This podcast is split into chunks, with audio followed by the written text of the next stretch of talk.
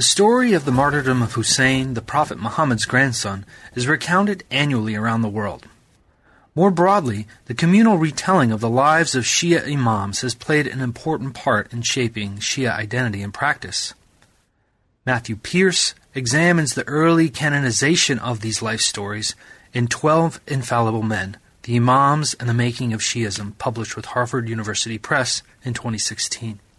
Pierce carefully conceptualizes the relationships between history, author, text, and audience through an examination of several collective biographies of the twelve Imams from the 10th through the 12th centuries. From this subgenre, several themes arise in the presentation of the Imams, their families, and their actions.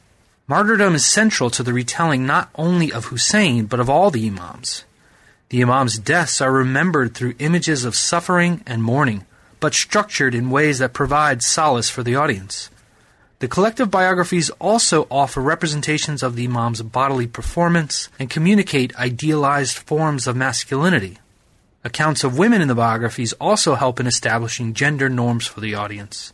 In our conversation, we discuss the social role of biography, collective memory, medieval Sunni and Shia identities, gendered bodies, birth narratives, devotional practices, Imam Ali's primordial existence, martyrdom, and the narrative relationships between the Imams. I'm one of your co hosts, Christian Peterson, and thanks again for listening to New Books in Islamic Studies. And here's my conversation with Matthew Pierce. Welcome, Matt. Thanks for joining us on New Books in Islamic Studies. Thank you for having me. So, your book, 12 Infallible Men The Imams and the Making of Shiism, is a wonderful read. You've really uh, done a great job of making it accessible to, to anyone. It was very well written. And the way you frame this book is, is uh, really helpful, I think, not only to people that are interested in Shiism or Islamic studies, but I think anyone really uh, studying myth, traditions, uh, biography, they're really going to uh, learn a lot from your book. So I hope people will, will pick it up. Thank you. So uh, it's our tradition here at New Books on Islamic Studies to to find out a little bit about our authors before we dive into the content of the book. So could you tell us a little bit about how you got interested in Islamic studies, perhaps uh, moments or individuals in your life that were kind of formative in sending you to where you are now? Sure, I'd be happy to. So my own uh, journey into Islamic studies has its own kind of weird twists of personality and uh, uh, strange events that came about. So I actually grew up not in a very religious house, but I got involved myself in a very conservative Christian environment as a teenager. So really, f- for a very long time, uh, from the time I was in uh, junior high school, I was taking religious questions very seriously, and I was in a Christian environment. I grew up in Tennessee. I got very involved in this conservative Christian uh, community and was very active there. Uh, was interested in taking on leadership roles there, and at that point, actually became interested in the Middle East and Islam because I wanted to be a Christian missionary to Muslims. And I went to college, uh, still more or less in that mindset, went to a very conservative Christian college for my undergraduate and did biblical studies at that, uh, at that college. But during that time as a, as a college student, I took a semester abroad. I went to Cairo, Egypt for a semester. And that was the ironically, that was the first time, despite uh, uh, thinking that I wanted to be a Christian missionary to the Middle East, that was the first time that I had really encountered any Muslims. I didn't know any Muslims in my small suburban town in Tennessee. Uh, if I did, I didn't know that they were Muslim. And so it was the first time that I began to encounter the Islamic tradition as a living tradition on its own terms and not simply through books, or and specifically not through books that uh, Christians uh, and Christian missionaries had written about evangelism. And that wasn't necessarily a, a dramatic turning point, uh, but it was the beginning of a turning point. After I graduated from college, I moved to Egypt, went back and began studying Arabic. I was uh, uh, a year and a half later awarded a Fulbright fellowship to do some research in Sana'a, Yemen, and after that, spent several years living in Qom, Iran, for uh, doing a interfaith, interreligious dialogue program. And throughout those uh, years living in the Middle East, I was on my own journey of faith and, and became very interested, and this does uh, tie into some of the interests that come out in this book, uh, became very interested in the uh, boundaries between religious traditions and how those boundaries are imagined and why they are placed in certain places or certain markers are seen as the things that determine where those boundaries lie. I became very interested in the blurring of boundaries. So throughout those years living in the Middle East, I became very enchanted, if you will, uh, uh, inspired perhaps by portions of the Islamic tradition, had moved away from uh, any kind of interest in Christian evangelism and rather had begun in my own personal life to sort of blur the boundaries between uh, Christian identity and Muslim identity. But I was also during that time in Iran becoming very familiar with the Twelver Shia tradition. And so there's a whole lot of things going on in uh, in my sort of personal life as I began uh, after all of that to begin graduate studies uh, at Boston University in Islamic studies. But that's how I got to that point. Boston University became a, another very fortuitous moment for me because I uh, was able to study under Dr. Kecia Ali, who also further influenced me uh, in in my scholarship and the kinds of questions that I ask, and, and, and I think that shows up in the book uh, significantly as well. Now, can you talk a little bit about how this project began to emerge as a book itself and how you conceptualized the project uh, early on? Sure. So, as I mentioned, I've been very interested in how certain religious identities come into being and how we imagine the boundaries of those identities. And at that point in, in graduate school at Boston University, I was interested in how our conceptions of the differences between what we would popularly refer to as Sunni and Shia traditions, how those boundaries developed. And I was fascinated by the realization that it wasn't so simple as a succession dispute after the death of the prophet. There was likely a succession dispute, but that that event itself didn't determine the way in which Sunni and Shia identities would unfold historically, and rather what we've come to know and think of popularly as Sunni and Shia uh, took a much longer historical trajectory to unfold and develop. And so I was very interested in how that boundary came into being how our conceptions of the differences between those communities came into being and why. And initially, I was looking into issues of Islamic legal theory and looking at developments of uh, Twelver Shia uh, legal thought. But at the same time, what at the time I didn't realize would become such a, a, a formative part of my scholarship. I was taking classes, as I mentioned, with Kecia Ali. I also took uh, some uh, very important classes with uh, a scholar at Boston University, Jennifer Knust, who works on early Christian texts, but also works with issues of gender and narrative.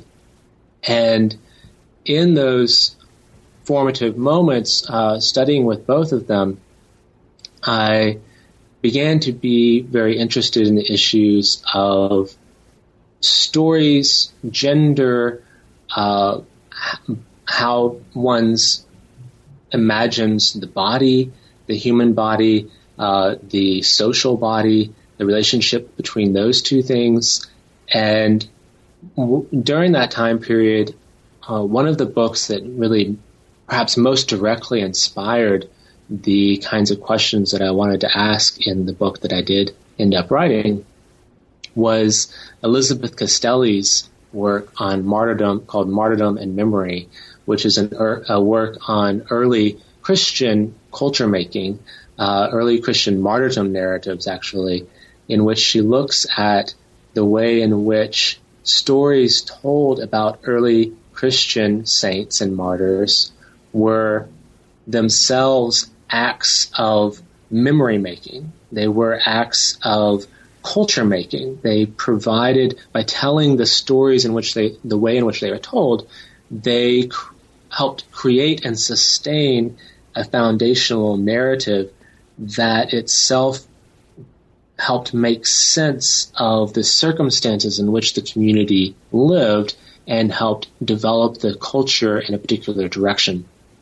And as I was reading that that work, I began thinking about how the stories of the imams that I had known about and read about in my time living in Iran, had heard many stories uh, at a popular level uh, from friends and so forth, but began thinking about how the questions that that Elizabeth Castelli had asked in, in her work of, about early Christian saints. What if you asked those same kinds of questions about the Shia imams, who I already knew, uh, and it's well known that, that, that martyrdom plays a very important role in the stories of the Shia imams. Imam Hussein, obviously, uh, uh, is particularly prominent in that regard.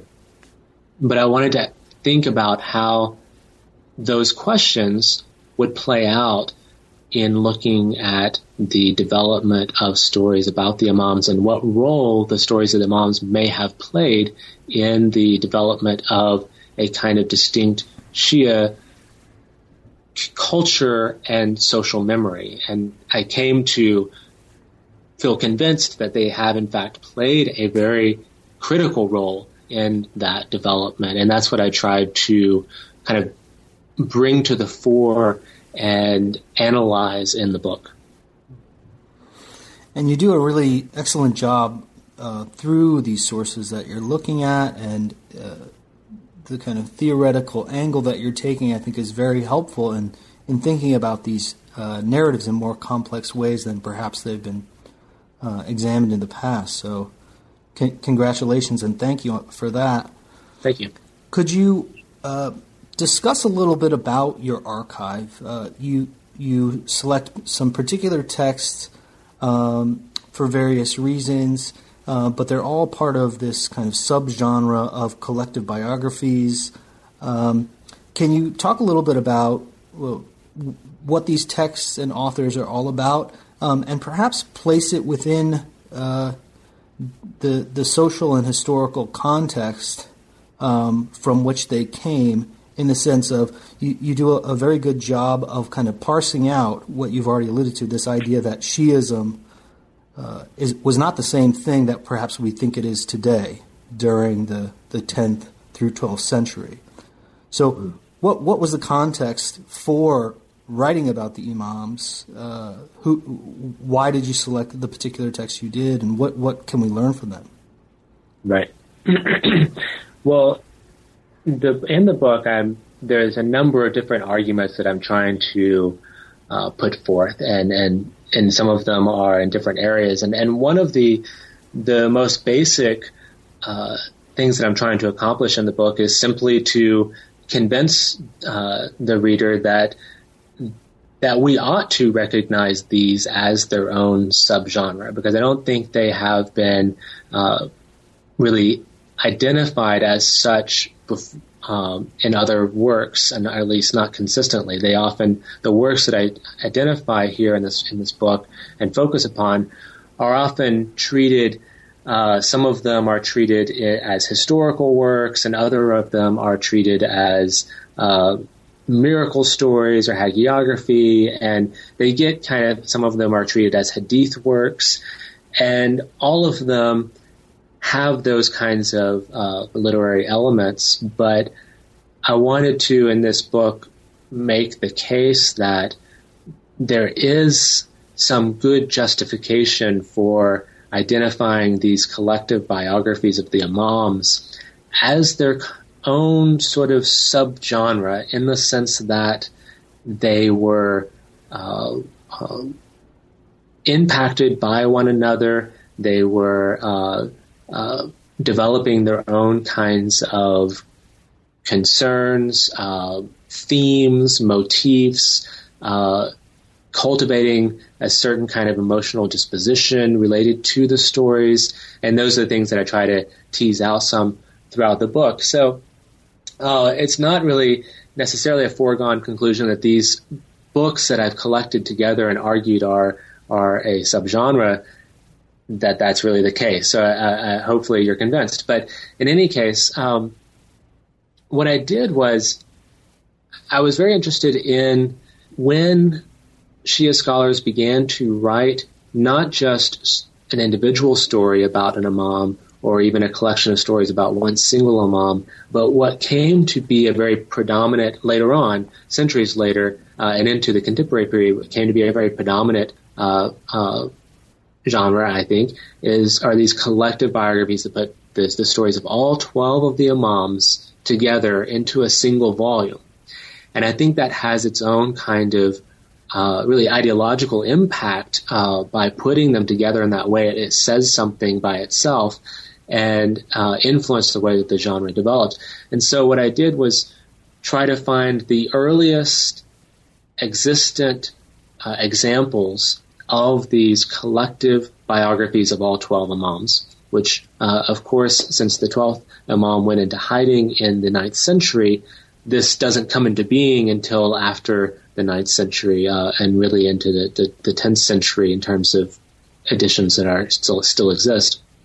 And so, uh, whereas in other genres in Islamic uh, literary tradition, we might talk about the formative period of them being in the 8th and 9th century. In this case, because I'm talking about collections of biographies of all 12 Imams, uh, those don't really begin to appear until the 10th century.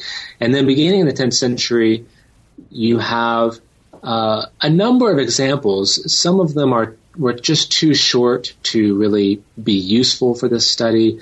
They're really just collections of, they're just um, uh, glorified lists, really lists of the imams, maybe with a few details about births and deaths and so forth. Uh, but I wanted to pick some that were the ones that were substantive and really gave stories. And uh, until you get some form of the genre that's solid and stable. And, and I wanted to argue here that by the 12th century, especially with Ibn Shahr Ashub's Manaqib book, uh, you, by that time you really have a, a, fairly stable subgenre of literature that then gets repeated and uh, recycled and, and, and built upon and, and, expanded in various ways into the contemporary period. And so within that that uh, two three century period, I uh, just picked the ones that were substantive and were used within the Twelver Shia tradition, and that led me to these these five works. Uh, some of them more well known than others. Uh, Sheikh Mufid's Kitab al-Irshad, or Book of Guidance, is uh, by far the most uh, well known, uh, partly because it's been translated into English, but but also uh, it's just one of the standard works in in the genre. And so I took these five pieces and identified those, and then tried to look at where where the similarities lie, what's uh, being carried on through this literary tradition, and and then what's also different. And some of the differences are really tell us some strikingly important things about how Shia community is developing in terms of ideas and content and so forth. So when those biographies begin, those collective biographies begin to appear in the 10th century, and this is where I'm I'm kind of making a tenuous case uh, where people would date the um, uh, origins or beginnings of what can really be called Twelver Shiism is up for debate. Uh, but I think that even by this time, which is a I'm arguing for a relatively late date. Uh, even by this time in the 10th century, what is referred to as Shiism is uh, far, far more fluid and porous than it would be in subsequent centuries. That it had until that time been very closely tied to explicitly political uh, uh, claims about rightful authority, both religious and political claims, but uh, with with the strong political connotations. But there were groups of scholars in the Twelver Shia tradition who, with the disappearance of the twelfth Imam, so in the Twelver Shia tradition, uh, as many of the listeners will know, the twelfth Imam goes into a kind of permanent hiding and the occultation and is alive and but he's not present in the way that people can uh, talk to him freely and so forth. And so he's no longer a political threat, really. Uh, by the 10th century, the community is coming to terms with the fact that his disappearance is a long-term event and not a short-term event. And so there's not the sense that there's a ruler coming to overthrow the government right now, but rather a more long-term thinking being uh, developed. And in that sense, they become less explicitly politically uh, engaged or concerned with um, uh, rightful authority in politics and thinking more about what the imams mean for the community in terms of uh, ritual and religion and uh, how the community can sustain itself even though there's not a rightful authority that's going to be in place anytime soon. How do we live as a community in a world in which that's just not happening? Uh, so instead of expecting someone to come uh, right away, it's it's dealing with the reality that it's going to be a while. And uh, so it's in that context in which the collective biographies of the Imams, I think, are really doing something significant. They are charting out a narrative of history, marking out a a, a, a, social memory, a story, a narrative of history that can do that for the community, can carry this community through this time of realizing that this change is not coming right away and, and, um, making something sustainable, making a past that is usable for that community to endure and to live, uh, long term. And in that sense, I think it was a very shaping for the community to have this literature that gave a, a narrative that helped make sense of their past and put them, uh, enabled them to think about uh, uh, the future in a different way. Now, you mentioned earlier that martyrdom plays this very central role in the biographies. Uh, can you talk a little bit about uh, in these texts that you're looking at, how are the Imam's deaths remembered? Um, what purposes did they serve from your reading?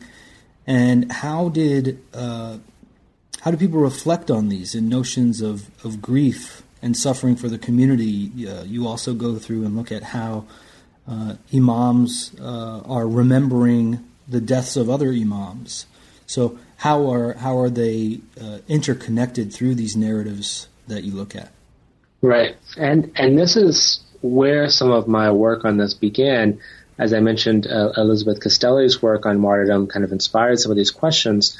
And initially, when I be- began pursuing some of this this project, uh, this began as as a dissertation, and I was thinking that I, the book might be specifically about martyrdom and suffering uh, of the imams because that is a such it is such a pervasive theme within the literature, not just their deaths but their uh, betrayals, which I which I also do uh, deal with in the book, but their betrayals and their deaths and the suffering and the suffering of the family and so forth. But I also wanted to do do uh, point out some of the other elements of this this literature as well. But so it is a hugely important part of it one of the things that I was most struck by in looking at this, the development of this genre, was how you could actually see at times and in very concrete ways occasionally how certain ideas that were once thinkable to a community later become unthinkable. And this is brings in the kind of larger concepts about social memory and how and why we tell stories that I find this so fascinating in this, in this kind of work. But you can see, for example, that uh, uh, Sheikh Mufid, who is uh, this kind of 10th and early 11th century, uh, hugely important Twelver Shia scholar in Baghdad, one of the most influential scholars of the period uh, for the Shia, he explicitly, in his book, uh, cast doubt and uh, on the idea that several of the imams had actually died uh, a martyr's death. He didn't think that happened. He had, and he didn't feel that that was an important uh, doctrine or belief to hold. Uh, it, it, was it was very possible for him and presumably the community around him to be perfectly fine with the idea that not all of the imams died a martyr's death, that they weren't all killed by uh, their enemies and so forth, that some of them may in fact have died a natural death. And yet, despite the just immense influence that Sheikh Mufid has had in this genre, and basically all subsequent writers in this genre up to the contemporary period have had access to and used Sheikh Mufid's book. And so everyone is well familiar with his stance on this issue. And yet, within a few centuries, that even considering the possibility that, that some of the imams may not have died a martyr's death is, is increasingly unthinkable. It just simply uh, begins to no longer be considered. Uh, in fact, I was really quite struck by looking at contemporary uh, Shia biographies, collective biographies of the Imams, and and struggling to find anyone who would even uh, within that genre even acknowledge that or mention the fact that uh, Sheikh Mufid had, had cast doubt on the idea that all of the Imams uh, died a martyr's death, and and so you see the power of an, a concept that was once thinkable, later becoming unthinkable, uh, within the paradigm that had emerged within Twelver Shiism. There, there, becomes a certain kind of logic that unfolds within and through this genre, and that's part of what I'm trying to uncover in this in this book. A kind of logic that unfolds that no longer can make sense of the idea of an imam not dying a martyr's death. It, it becomes, um, it doesn't seem plausible anymore. I don't think that there were, it wasn't that scholars were trying to cover up the idea that Sheikh Mufid believed this. It just didn't strike anyone as a plausible thing to think anymore. It wasn't really likely because as this genre develops, th- there develops a kind of logic where the imams are certain kinds of people. They are the best of men. They are the leaders who should have been. Uh, they are the rightful guides. They are all these things. And as such, as a category, uh, the reasons that they have to endure the certain things like uh, being killed or not being um, uh, enable not being able to achieve actual political power in certain circumstances or being abused in certain ways at times or suffering. The reason they endured those things were precisely because they were these types of people.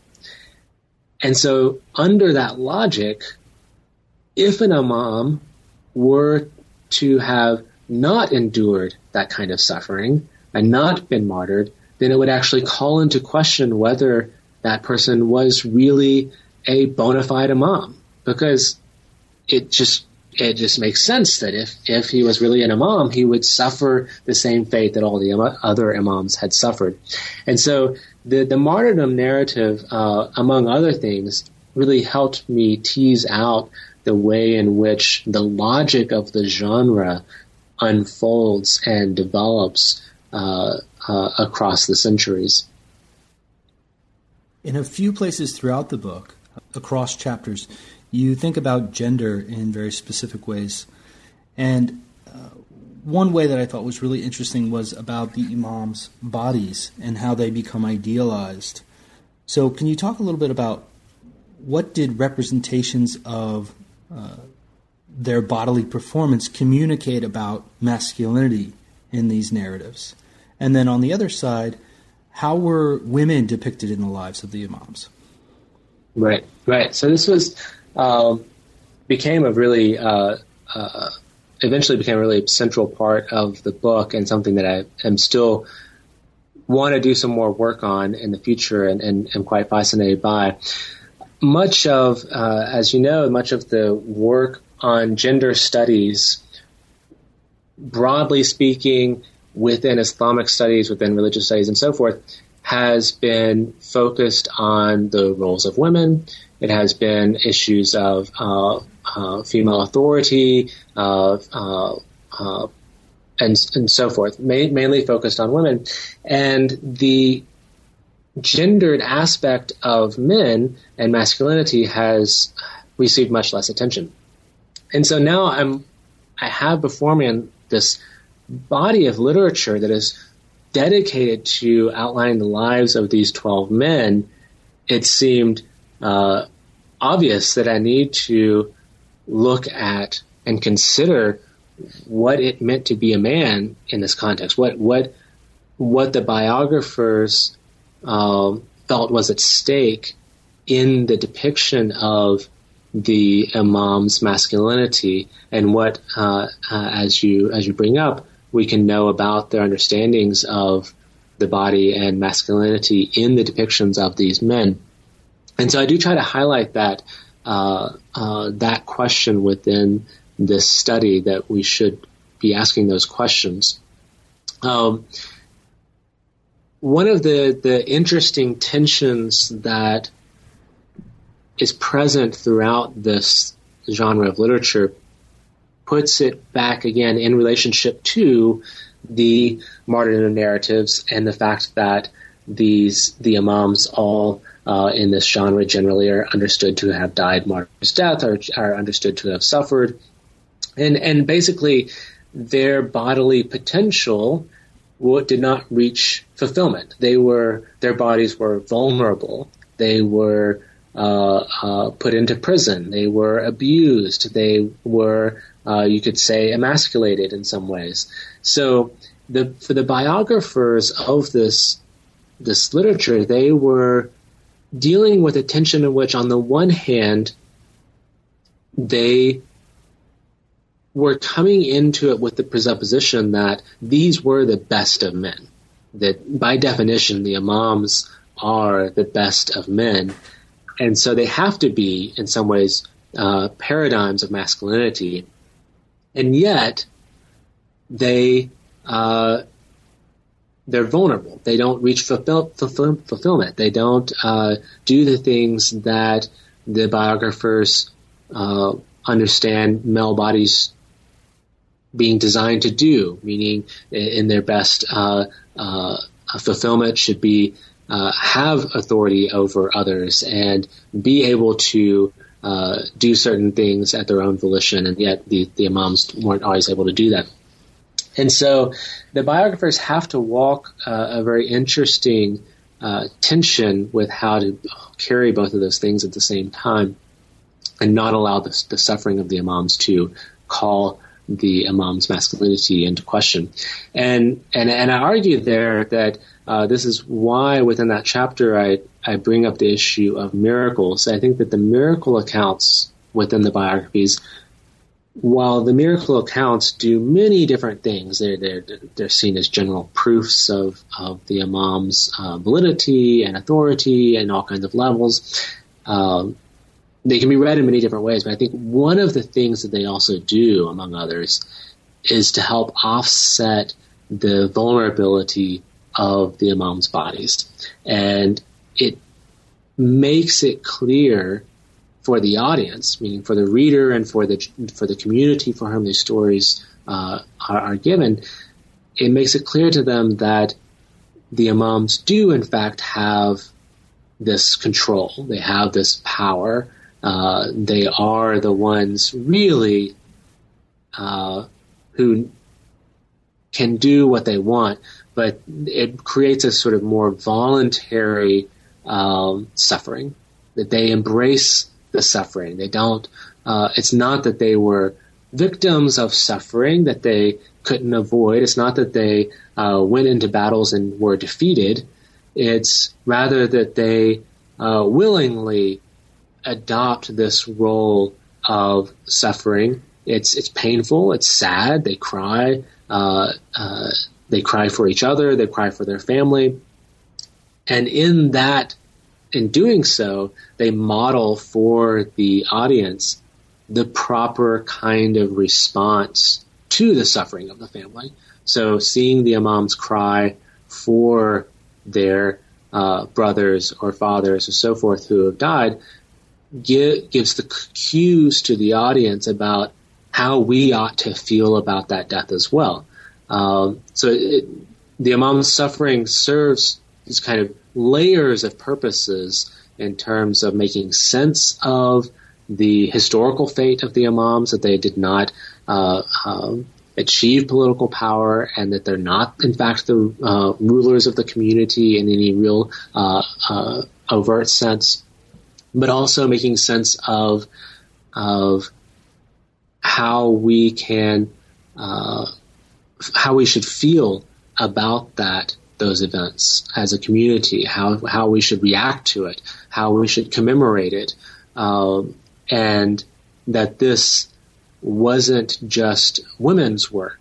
Uh, within the early Islamic tradition, there's been numerous writers that I uh, bring up who've talked about how the the mourning ceremonies, explicitly the heavy wailing and crying and uh, excessive mourning kinds of things that were often uh, frowned upon by uh, by some scholars uh, of the time period. This was actually kind of embraced within this literature and not made just uh, a women's work, which was often associated with women's activities at the time, but rather even the, the, men do this wailing and, and crying and shedding of tears over one another, and it, it gives uh, the audience cues on how to uh, respond to these to these narratives. The women within the lives of the imam are often depicted in these narratives as well both sometimes in positive ways, but uh, often in negative ways. Can you talk a little bit about their role in these uh, biography narratives? Right, right. Sorry, so I forgot to come back to that. Yeah, and, and that is uh, very interesting. So I do have, uh, despite the fact that the book is about the stories about the 12 Imams, I chose to model the book itself on how this genre that's about the 12 Imams always, almost without exception, includes uh, a quite substantive uh, biography of some of the women, especially uh, nearly always Fatima, uh, the daughter of the Prophet and wife of Ali, and mother of the second and third Imams. So she stands, Fatima stands at this kind of central point within many of the most important narratives but she's not the only woman who has a very elevated and favorable um, casting uh, within these this literature. And what I found with some surprising consistency was that it it overlapped with the kinds of roles that the individual women had in relationship to the imams, uh, ex- explicitly that the mothers of the imams, as well as the daughters of the imams, when they are mentioned, they're they're more or less always in a positive light, and they're elevated and they're taught, spoken highly of, and given all kinds of praises. Obviously, Fatima by far and away the most, others like Zainab as well. But then there are other women, specifically, most notably, the wives of the Imams.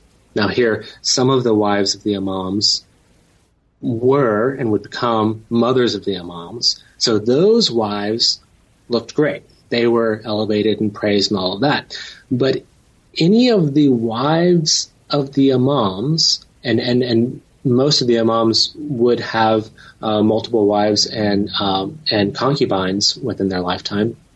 Any of those wives and concubines of the imams who were not the mothers of the next imam, or at least we're not mothers of any of the children of the imams, those wives tended to either be cast in a very negative light or be just kind of forgotten entirely. So it just would be some people would mention their name, others would just uh, just choose not to mention them at all, and they just kind of drop out of the picture.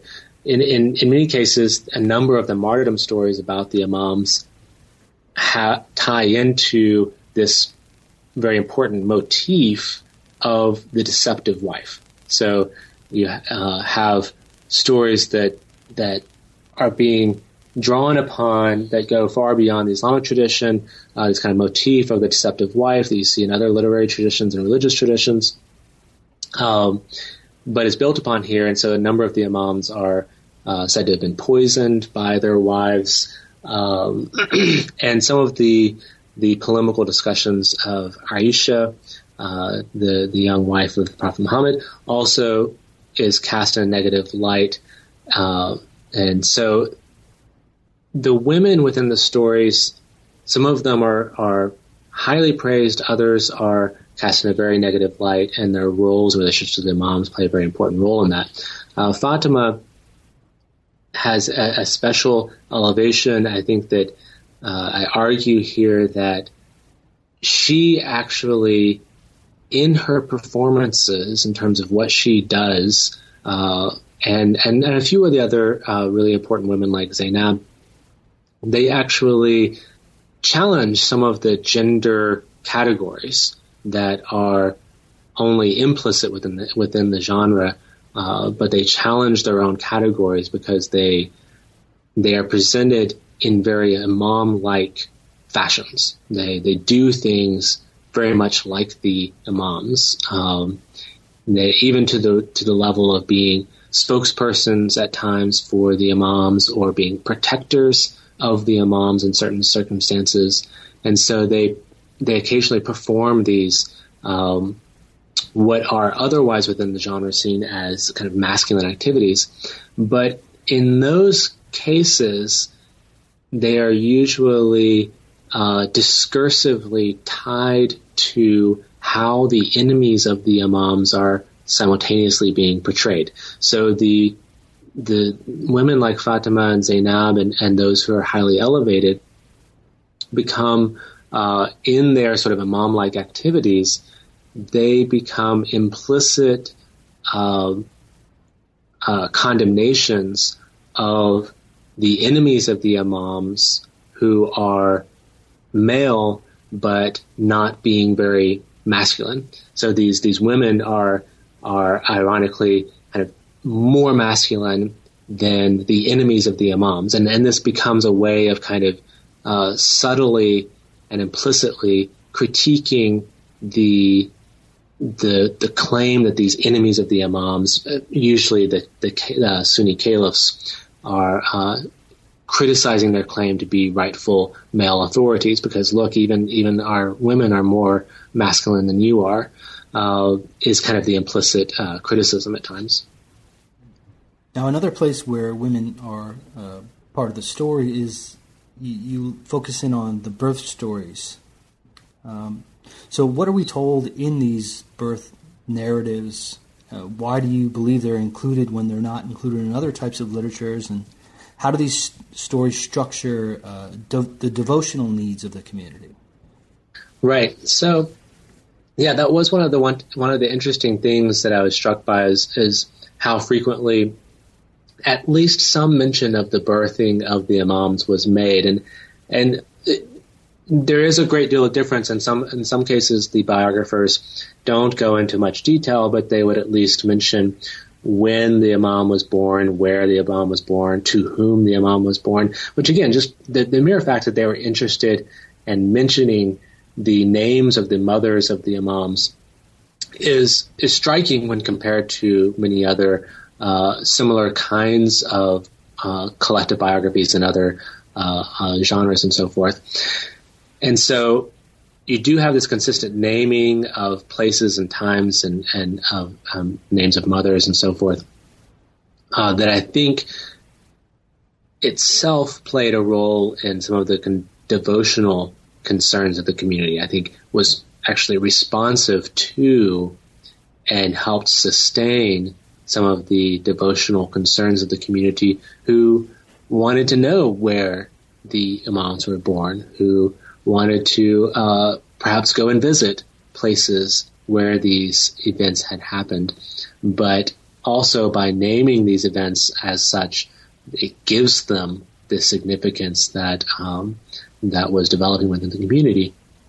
And in some cases, and I, I note a, a, number of them in, the, in the, the final chapter, in some cases, these stories are are elaborate elaborated upon in just fantastic ways. Uh, they may be some of the most fantastic stories in the biographies. Um, the the stories of how some of the imams are conceived, how uh, the role of light and fruit and sperm and uh, all kinds of things getting mixed into heavenly visions and uh, being brought down to people and uh, so forth is just quite remarkable, very vivid imagery at times.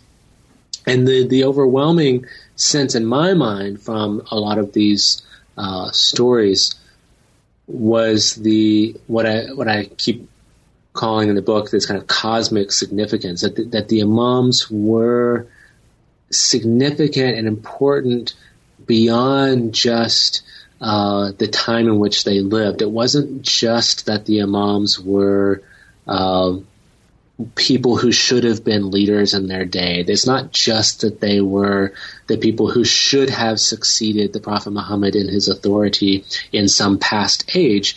Rather, it is making a more uh, uh, timeless, timeless claim about the imamate and who the imams are in their very essence, that their appearance into the world are these kind of cosmic events in which light from all ends of the earth shines and visionary experiences occur and uh, the mothers are uh, having these painless childbirths with no blood and so the children are perfectly pure and frequently the imams appear uh, they they are birthed, and at the moment they are birthed, they are already uh, praying uh, uh, in sajda and saying the shahada and speaking and walking and talking and teaching, and so they they just have these kinds of lots of miraculous imagination around the stories of their births because I think this this kind of liminal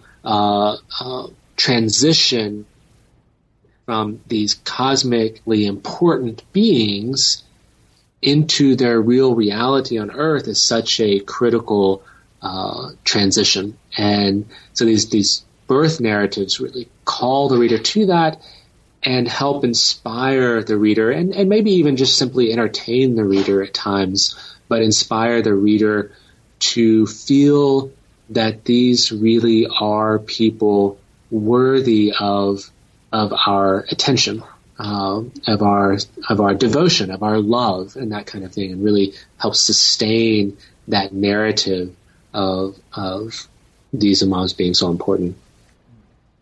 Now, you cover much more in the book, obviously, and unfortunately, we don't have time to, to go into great detail about everything. But is there anything that you really um, you, you want listeners to know about from the book that we haven't had a chance to talk about? I think that one of the less explicit suggestions that I'm trying to, to make in the book goes to some of the core questions that we grapple with within religious studies as a as a as a field of scholarship about how we think and talk about religion, about religious traditions, uh, about again going back to where I began, in terms of where the boundaries of religions lie, how we conceptualize those boundaries. in the conclusion, I mentioned that scholars have talked about the differences between Sunni and Shia forms of Islam frequently in terms of uh, particular historical events, the succession dispute, the martyrdom of uh, the killing of, of Imam Hussein, or some other scholars have talked about these differences in terms of legal disputes. Uh, sometimes people have talked about the, the differences in terms of specific rituals, uh, the Ashura processions, the, uh, these kinds of things. While all of those things clearly play a role in, in these kinds of how we see and imagine the differences between uh, uh, Sunni and Shia communities.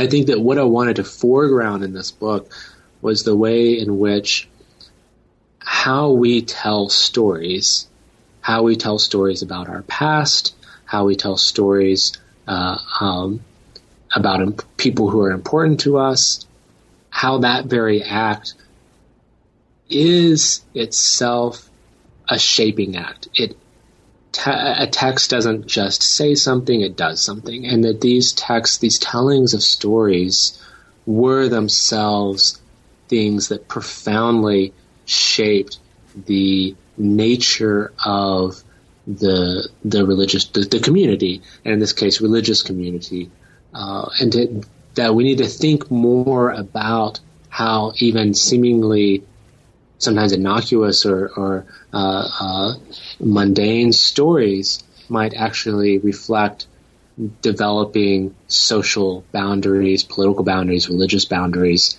and, and inform those boundaries. Well, you did a, a great job, and I do hope that listeners will, will pick up the book. Before I let you go, though, um, we would love to hear about the types of things you're working on now, and uh, hopefully some, some other publications we might see in the future. Great, thanks. Uh, yeah, so I'm I'm continuing to do some more work on this genre and thinking about what might be done with some of the, the how the stories are told about the imams. I want to do some more work on how the uh, uh, masculinity is being conceived within this time period, other genres outside of the Shia tradition, that we might be able to look to to see how things like honor and manliness and uh, strength and so forth are conceptualized and talked about within literatures, particularly in biographies and so forth, and, and what that tells us about conceptions of masculinity. And another project, a lot of these are things that are kind of early stages that I'm dabbling in uh, here and there and, and not sure which one's going to sort of emerge as really the, the next uh, uh, full project. But another thing that I'm hoping to do some work on is how these stories of the Imams play out in contemporary Shia piety. Uh, I'm still, uh, I, I love my time living in Iran. I'm hoping to go back and do some research uh, and look at how some of the stories that were uh, canonized in this classical period may or may not continue to be told at uh, at a more popular level at imamzadehs or Shia shrines within Iran, especially. And so, hopefully, I can pursue some of those. Well, Matt, good luck, and thanks for making the time to talk to us. Hey, thanks so much for having me. I appreciate it. That was my conversation with Matthew Pierce about his wonderful new book, 12 Infallible Men The Imams and the Making of Shiism published with Harvard University Press in 2016.